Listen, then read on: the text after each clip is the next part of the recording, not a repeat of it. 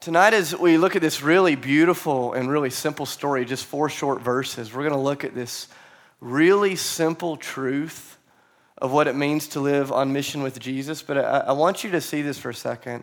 Just because it's a simple truth does not negate the fact that our lives are very complex. And sometimes when simple truths collide with complex lives, it's very difficult to know what to do with them.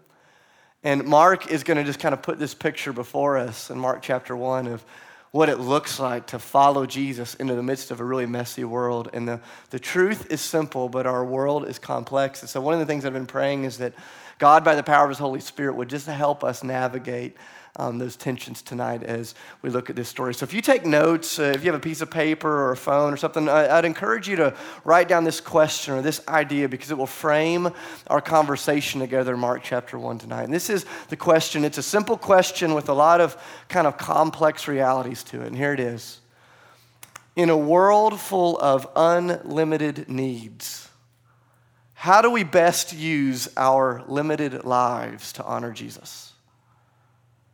In a world full of unlimited needs, how do we best use our very limited lives to honor Jesus? And so you think about this at every turn. You, you see this on the news, you see this in your families, in your neighborhoods, in the context of our cities. Isn't it overwhelming at times when you see just kind of the scope and the breadth of the, the need within our own city? Like the, the needs of the world, the needs of families, the needs of even entire countries. Sometimes you look at the scope of just how unlimited the needs of this world are, and it can be absolutely crippling. And then, as followers of Jesus, we kind of jump into the midst of it and we go, man, what are we going to do with this? How are we going to serve? How are, how are we going to bless this world full of unlimited needs? And one of the things that I've kind of discovered over the years is sometimes the more I throw myself into the mix of all these unlimited needs, I come face to face with just how limited my life is my resources, my time, my expertise, my faith, my energy, whatever it might be. I remember it was about six years ago, my wife Sydney and I started wrestling with this tension for the very first time.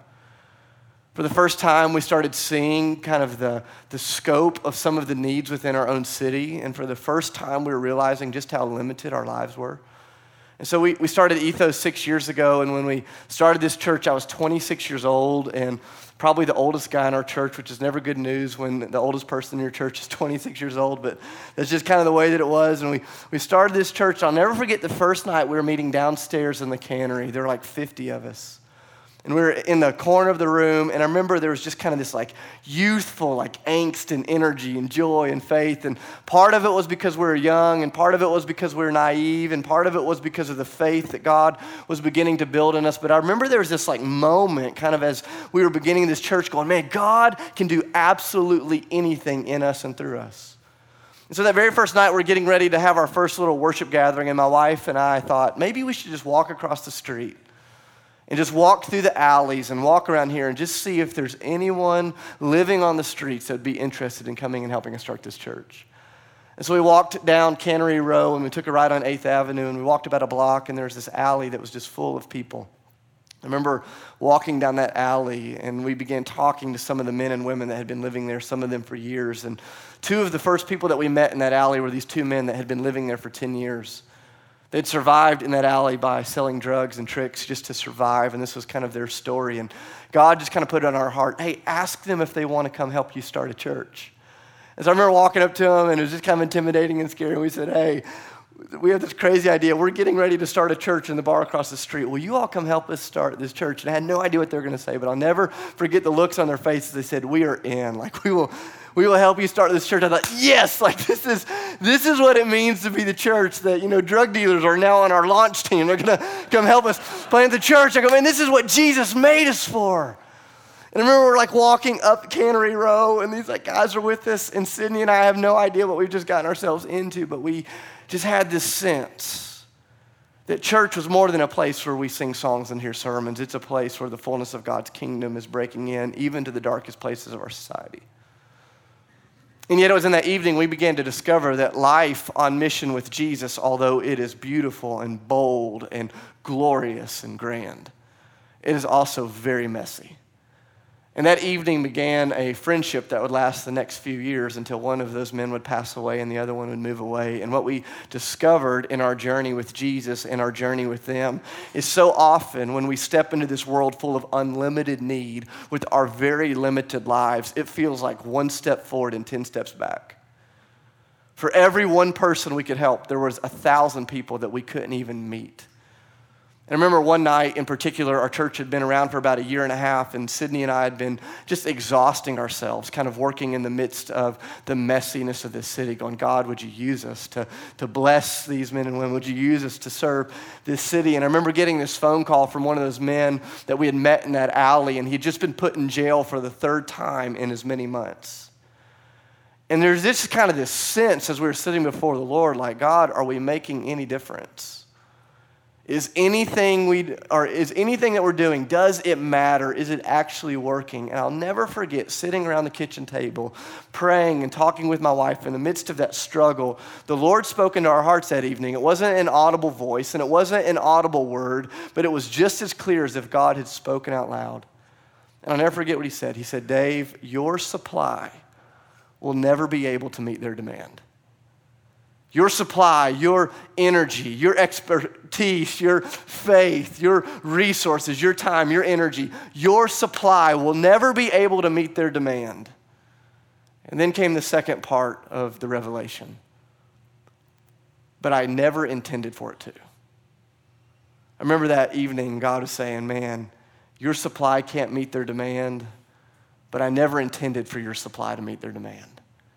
And it's as if Jesus was inviting us into something deeper. And so for the next year or two, uh, my wife and I, we kind of found ourselves on this journey as we were trying to figure out how to serve and love people in our city that were in very different places of life than we were. And for about a year, it felt like we were on this pendulum that would go back and forth. We'd see these like unbelievable needs unfolding around us, and we would do what so many of you have done. We'd roll up our sleeves a little higher, we'd jump in a little deeper, we'd pray harder, we'd serve harder, we'd work harder, we'd love harder. And what we began to discover is no matter how good our intentions were, our supply still would never meet their demand. And in a world full of unlimited need, our very limited lives were running on empty. And the harder we tried, we just kind of found ourselves just burned out and exhausted, and the pendulum would swing to one side. And every moment we would get exhausted and overwhelmed by the needs around us, then the pendulum would swing all the way to the other side. And maybe some of you have done this before. Instead of trying too hard, all of a sudden you start withdrawing too far. And we found ourselves going to the other kind of side of the spectrum, going, man, let's just create some boundaries, let's create some space. And we called it being healthy. But what we were really doing is we were becoming Pharisees and hypocrites because every week Sydney and I were gathering here and we were reading stories about a God who is powerful and present, but we were living our lives as though He wasn't. And we'd sing songs as if God was a God who was, forgetting that He is a God who is. And there's this tendency when we begin to believe in this world full of unlimited need that our very limited lives can actually supply what they demand. This thing begins to happen where we either try too hard and we burn out, or we withdraw too far and we become hard hearted and Pharisaical. And in the midst of that season, Jesus kept saying, There is another way to live on mission, and that way is my way.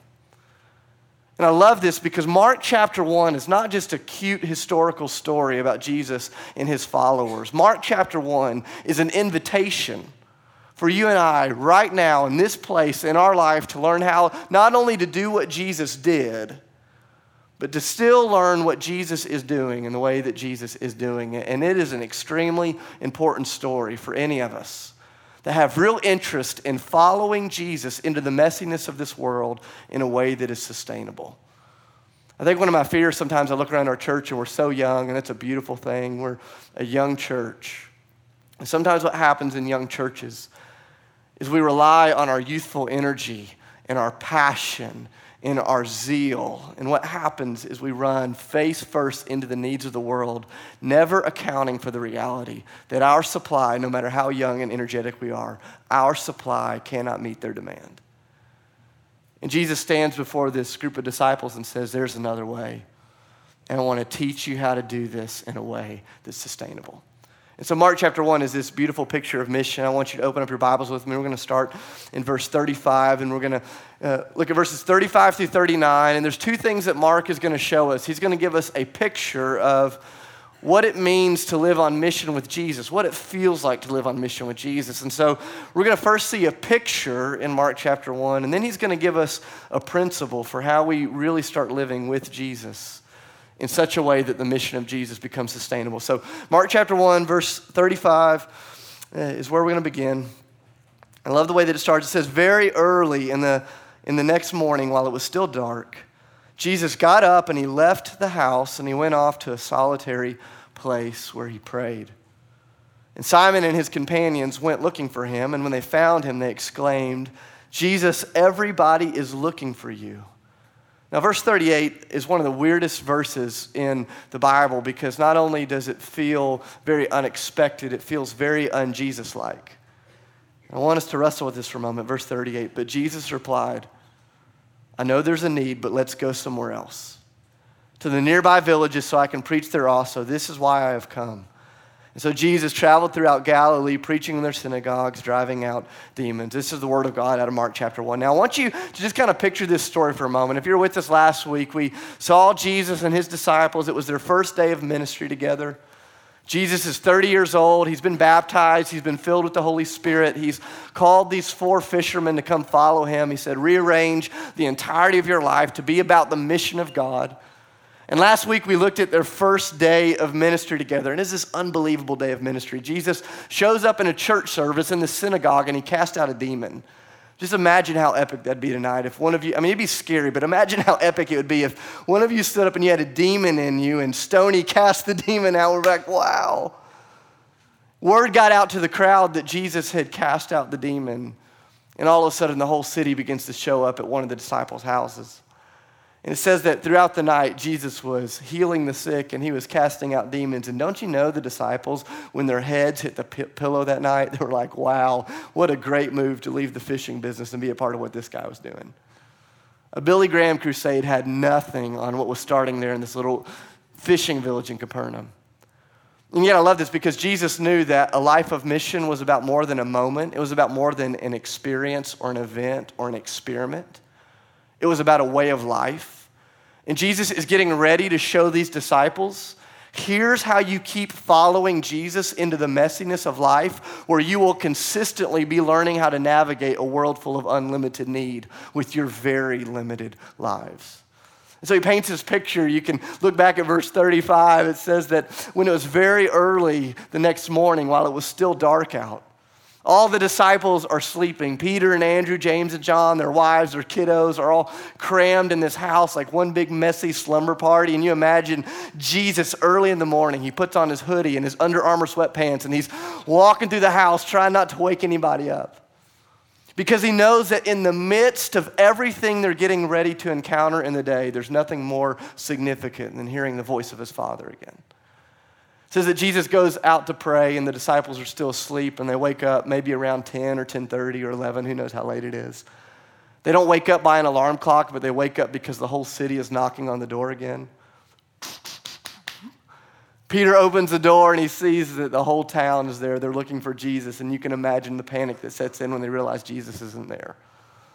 And it says in verse 36 that the disciples go looking for Jesus and they find him and they say, Goodness. Oh, good news, here you are. The whole city's looking for you, Jesus. Like, we, we, we've got a plan. Come with us. Come back. They're, they're, they're lined up. Sick people, demon possessed people. I mean, this is going to be great PR. Jesus, come back. And what does Jesus do in the face of great need? What's he do? He leaves. And I think this is one of the most realistic pictures of discipleship that we're giving in all, given in all of the Gospels. The discipleship is more than just events, it's more than moments of great power. Real discipleship is discovered when you and I are learning how to follow Jesus, even when following Jesus makes no sense. And I want you to see this picture that Mark gives us here in chapter one. Just kind of three things that I want you to notice about this picture. And the first is this is that when we're walking closely with Jesus, our lives will always be overrun by people whose lives are in great need. when we're walking closely with Jesus, our lives will always be overrun by people's lives who are in great need. I want you to think about this for a moment. What the disciples experienced their first two days with Jesus is going to become the new normal for the rest of their lives. Every house party, every dinner group, every conversation, every walk along the seashore, every moment, all of a sudden their lives are going to be overrun, overwhelmed by people whose lives are full of great need. Because here's the reality just think about this for a moment. When you and I are walking with Jesus, when we are friends with Jesus, it's not just that we are friends with Jesus, it means we also get to be friends with Jesus' friends. And Jesus' friends were very rarely the types of people that you would pick for your kickball team. Jesus' friends were rarely the types of people that you would invite to be your bridesmaids and your groomsmen. Jesus' friends were very rarely the people you'd want at your Super Bowl party.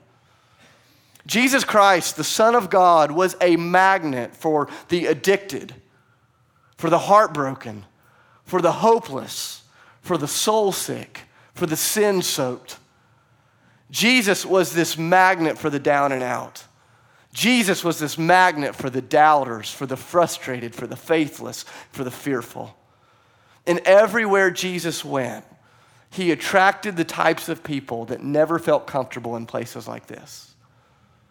And one of the great struggles for the religious people of Jesus' day and for the religious people of our day is most of us struggle to be friends with Jesus' friends because we're still not friends with Jesus. And this thing begins to happen in the lives of the disciples.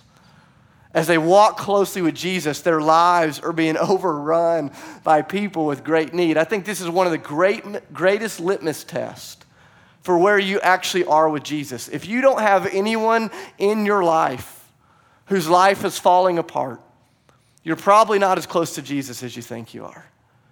Because there's this thing when we walk with Jesus, our life is overrun by people in need. I remember a few years ago, I was staying up late one night uh, watching TV. Nothing was on, so I was just flipping, you know, kind of doing that thing you do to kill time. And I made a huge mistake. I ended up on a TV preacher. Never recommend it, but it's late at night. I'm watching a TV preacher, and this guy was kind of giving a self help talk descri- uh, disguised as a sermon. And uh, sometimes, I don't know if you ever get angry with TV preaching. Man, sometimes I do.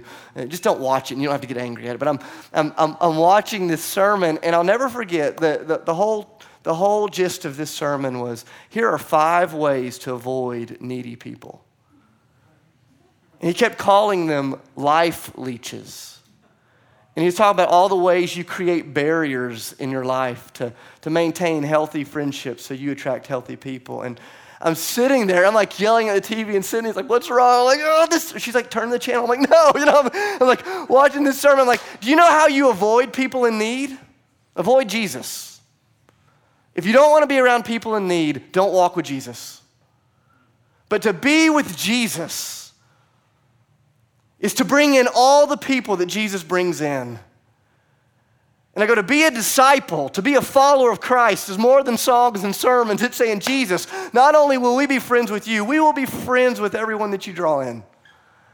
And this is a thing that the disciples are beginning to discover in this picture in Mark chapter 1 is that when you walk with Jesus, your life is overrun, their house is overrun, their time is overrun, and yet the disciples do something beautiful here. It's one of the only times the disciples get it right in the entire Gospels. I love this. Look back at verse 36. There's this moment where their life is overrun by the people in need, and what do they do? They take the need to Jesus. The disciples realize hey, our supply cannot meet their demand. Peter is under no illusion that he can preach a sermon that can fix them. Jesus, Peter's under no illusion that he can cast out the demons, that he can heal the sick. He goes, Here are people in need. Here is Jesus. And Peter stands up and says, Let me play the divine matchmaker. Jesus, here's the people in need. Here you are. Can we bring them together? And I've been wrestling with that this week. I mean, it's what we have with Lila. You know, one of these moments where I go, Man, we're powerless. We can't heal Lila, we can't fix their family. We need Jesus to do this. And this is one of the things that the disciples are understanding as they're walking with Jesus is that as your life is overrun by people with great need, there is only one person and one place to whom you can take them.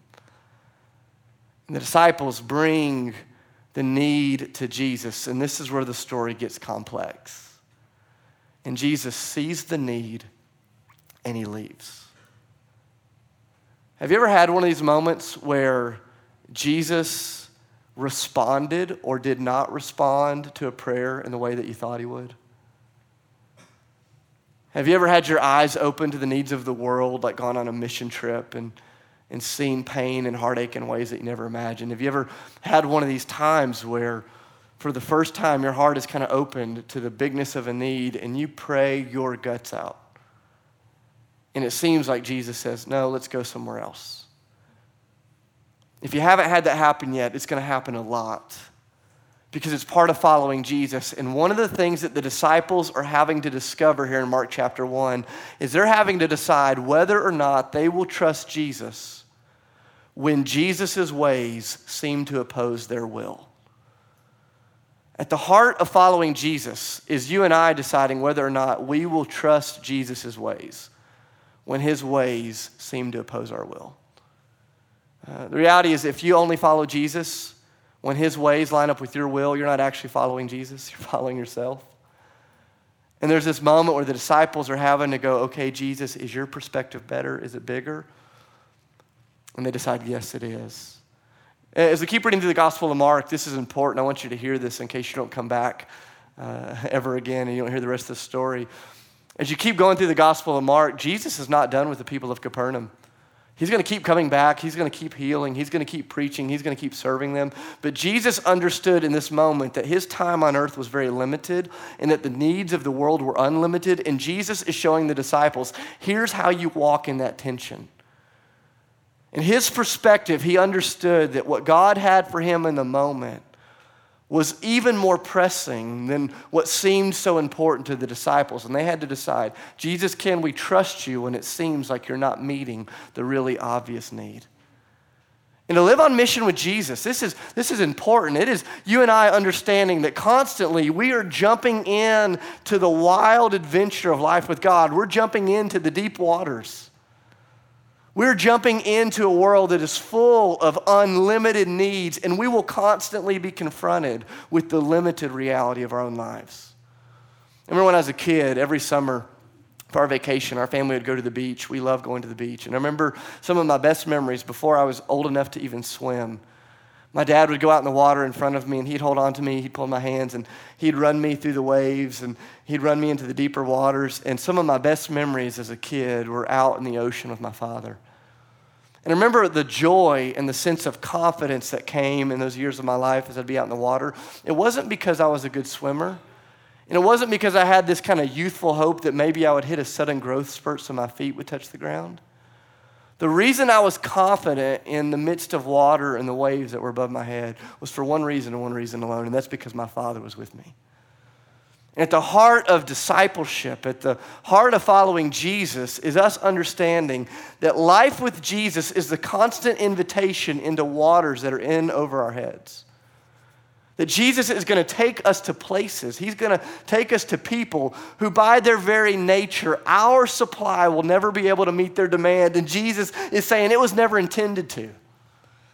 And as his followers, he's trying to teach us how do we live in these rhythms in such a way that we start relying on God's supply to meet their demand.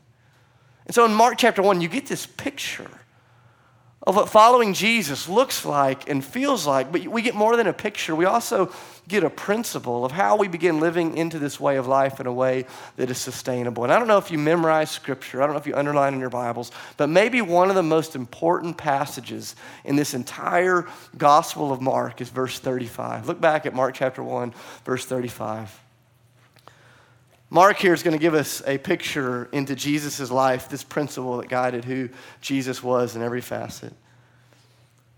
It says, Very early in the morning, while it was still dark, Jesus got up, he left the house, and he went off to a solitary place where he prayed to his Father. I go, this is the defining reality of Jesus' life, is that here he was, fully God and fully man and Jesus knew that the only way he could navigate the complexity of a life full of unlimited need with the very limited reality of his time and his energy was by bringing every day, every moment, every person, every situation into the presence of the Father.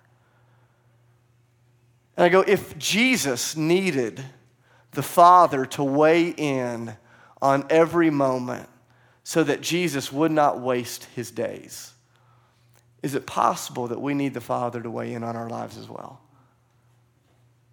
One of my favorite passages of Scripture is Job chapter 33, verse 14. I'd encourage you to, to write that down and go look at that this week. Job 33, verse 14. It says, God the Father is always speaking, but human beings are very rarely perceiving. God is always speaking, but human beings are very rarely perceiving. And Job 33 goes on to talk about all the ways that God is speaking and all the ways that we're ignoring it. And I want you to notice this. In Mark chapter 1, here's the principle that you see in Jesus' life He is consistently escaping the noise so he can hear the voice.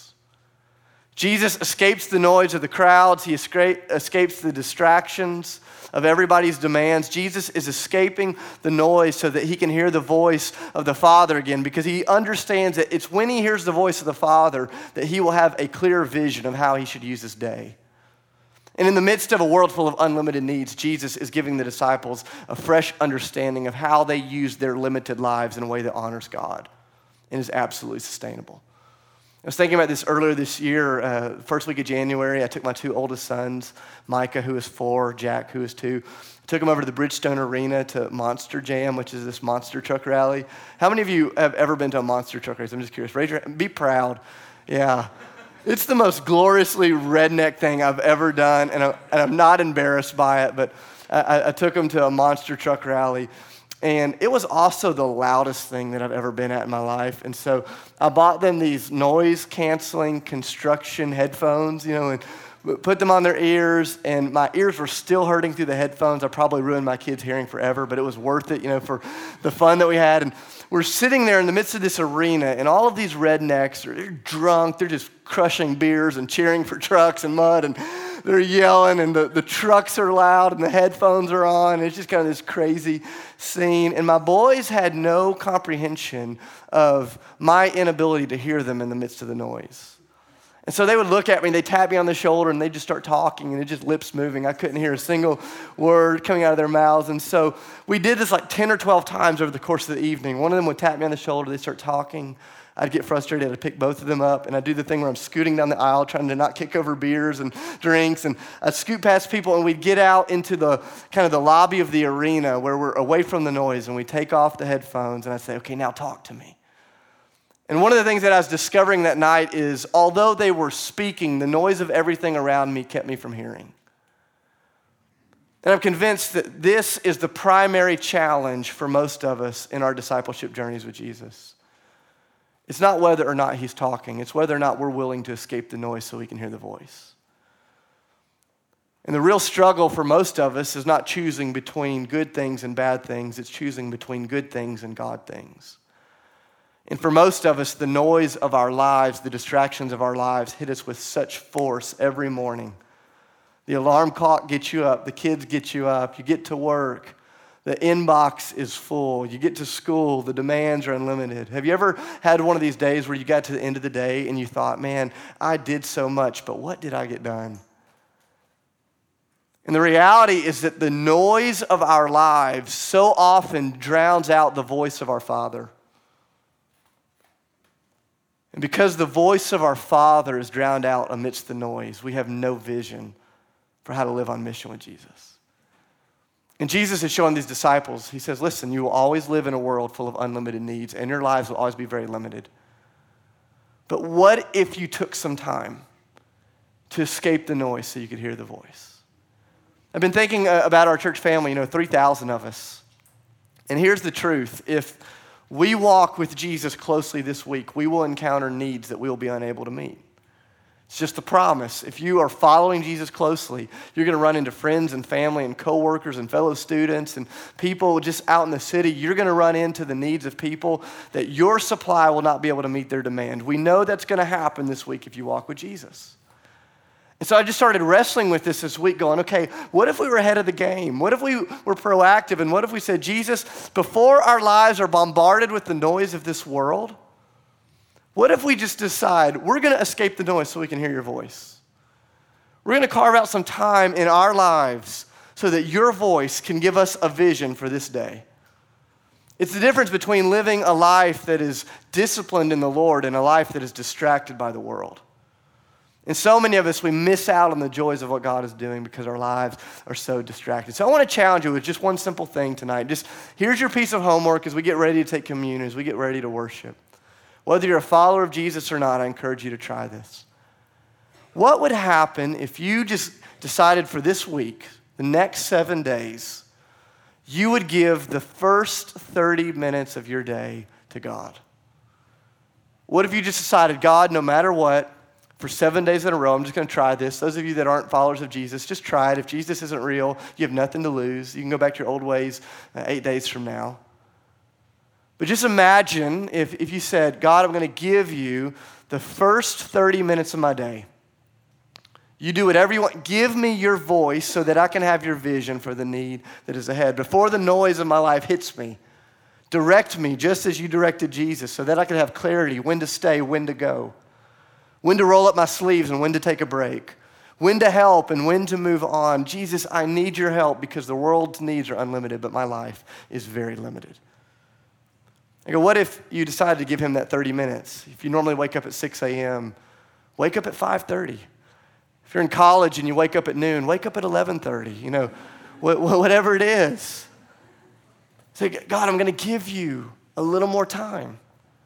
And I'm going to open up my heart. I remember when I first started following Jesus, uh, guys like me standing up in front of rooms like this, saying things like, give the first part of your morning to Jesus, just drove me crazy because I had no idea how to do it.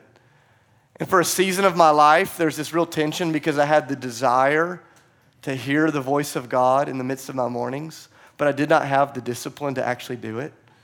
And some of you are wrestling with that. You have the desire, but you don't have the discipline. Or there'd be seasons in my life where I would make the time to be with the Lord, but I didn't have any tools for connecting with Him. And so I'd wake up early, and then I would be there early, and now I'm just angry because it's early and I'm awake, and I'm like, what am I supposed to do? And so I would read Psalm 23, and I'd say a prayer, and then I'm like, what do I do with the next 29 minutes of my life? Have any of you ever felt this before? It's like, this is boring. Like, God, I don't know how to hear from you, I don't know what to do.